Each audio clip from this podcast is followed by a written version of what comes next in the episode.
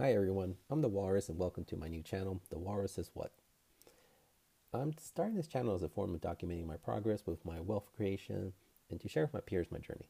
It's going to have an emphasis in stock market investing. And a little bit about myself I'm a healthcare professional with an experience in utilization, disease, and case management, which I hope will lend a unique perspective when we're delving more into the healthcare stocks, as I have access to some tools and resources that others might not be able to get. Um, but the question is, why have I been motivated to create wealth? Well, my daughter was born about a year ago, and while I was freaking out, hoping she would be born healthy, I started thinking, I'm running out of time here. I mean, I, I really kind of should have started this earlier, trying, you know, save for college. Uh, daycare is ridiculous, and I don't really want her to worry about student debt like I had to. So she doesn't really look confident in me right now, but let's hope hopefully we can change that. So, in the past year, I've been educating myself and involving myself in the greatest wealth creator we have here in America, the stock market. I'm going to share my opinions and what I look for uh, in companies, my investing strategies, and what news I pay attention to. Right. Since the beginning, I have been uh, dollar cost averaging my way through, and I'm going to continue to go through this, and I'll go through the benefits in the future.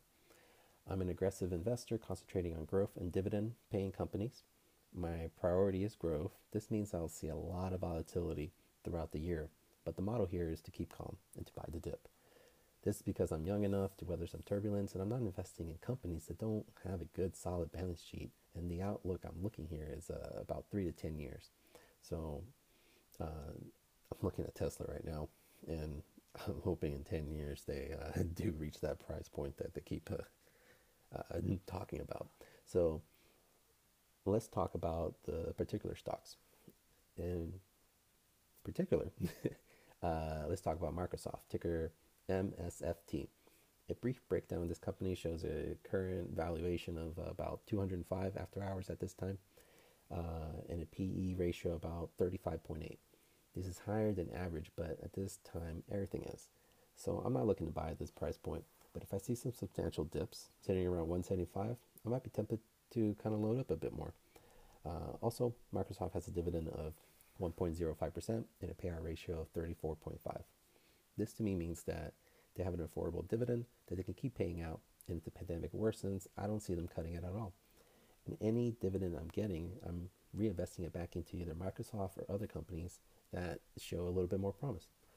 Um, also to note, the analytics kind of show that the short sellers don't really lurk around in the stock so much, so there should be less volatility, and this is a good thing for me. I have a lot of high risk positions, so it's nice to curve that down with some dependable double digit growth stocks when I can. And it, they also seem to pay out their shareholders. But all I said counts for nothing if they don't have a dependable, charismatic, innovating leader at the helm. Luckily, we have Satya Nadella. And I apologize if I mispronounce his name, it is a little difficult. So, anyways, he is wonderful. He's uh, really transformed Microsoft, and the company knows it.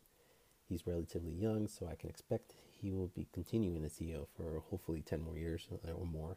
And I mean, this guy has a 98% approval rating per Glassdoor, and since he started as CEO in uh, 2014, the stock has increased over 500%.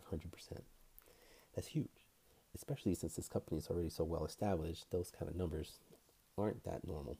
Uh, he led uh, Microsoft into the cloud with uh, Microsoft Azure and he's leading them further into gaming, gaming with the purchase of uh, Bethesda partnership, and I'm loving it.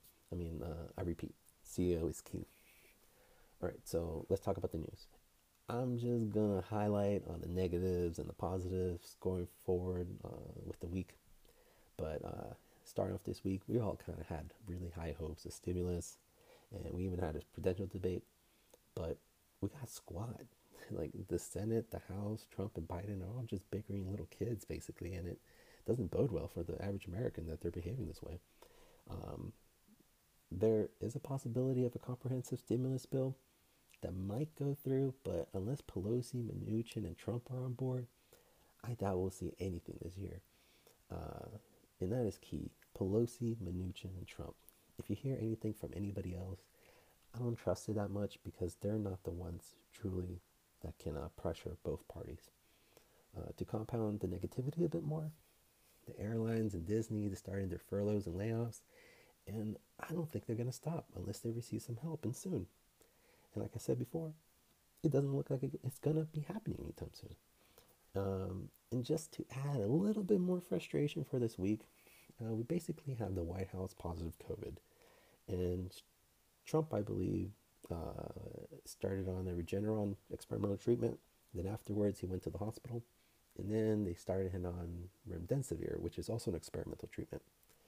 And this drug doesn't even have any approved uses at all at this time. So mean, that's a crapshoot, if you ask me. And interesting is all I'm going to say about that. I'm sure the House will be keeping us informed on how Trump is doing, but I don't care what they're telling me because I don't trust it. He is truly sick and needs to be in the hospital, or this is a gross overutilization of resources. And I'm leaning towards the acute care part because either way, it's bad news to me, and people's going to panic, and the market's going to show that. So keep that in mind around Wednesday because that should be around the average time. Either Corona is going to be uh, more critical for him, or it's just very minor uh, cold like symptoms. Uh, and if there is a dip or crash, I don't really mind that much. I'm actually kind of weirdly excited in a way if there is going to be a dip because I like to average down, and the companies I'm investing in are not dependent on the current news cycles to turn a profit or increase revenue. This would mean I can buy companies that I like at the current price even cheaper. And I like sales. I like sales. Who doesn't like sales? Have you ever bought full price baby clothes? I hate it. I just did so like two days ago and I was like, what what is this? That crap adds up. So anyways, that's it for now. So thank thank you everyone for spending part of your day with me and take care. See you next time.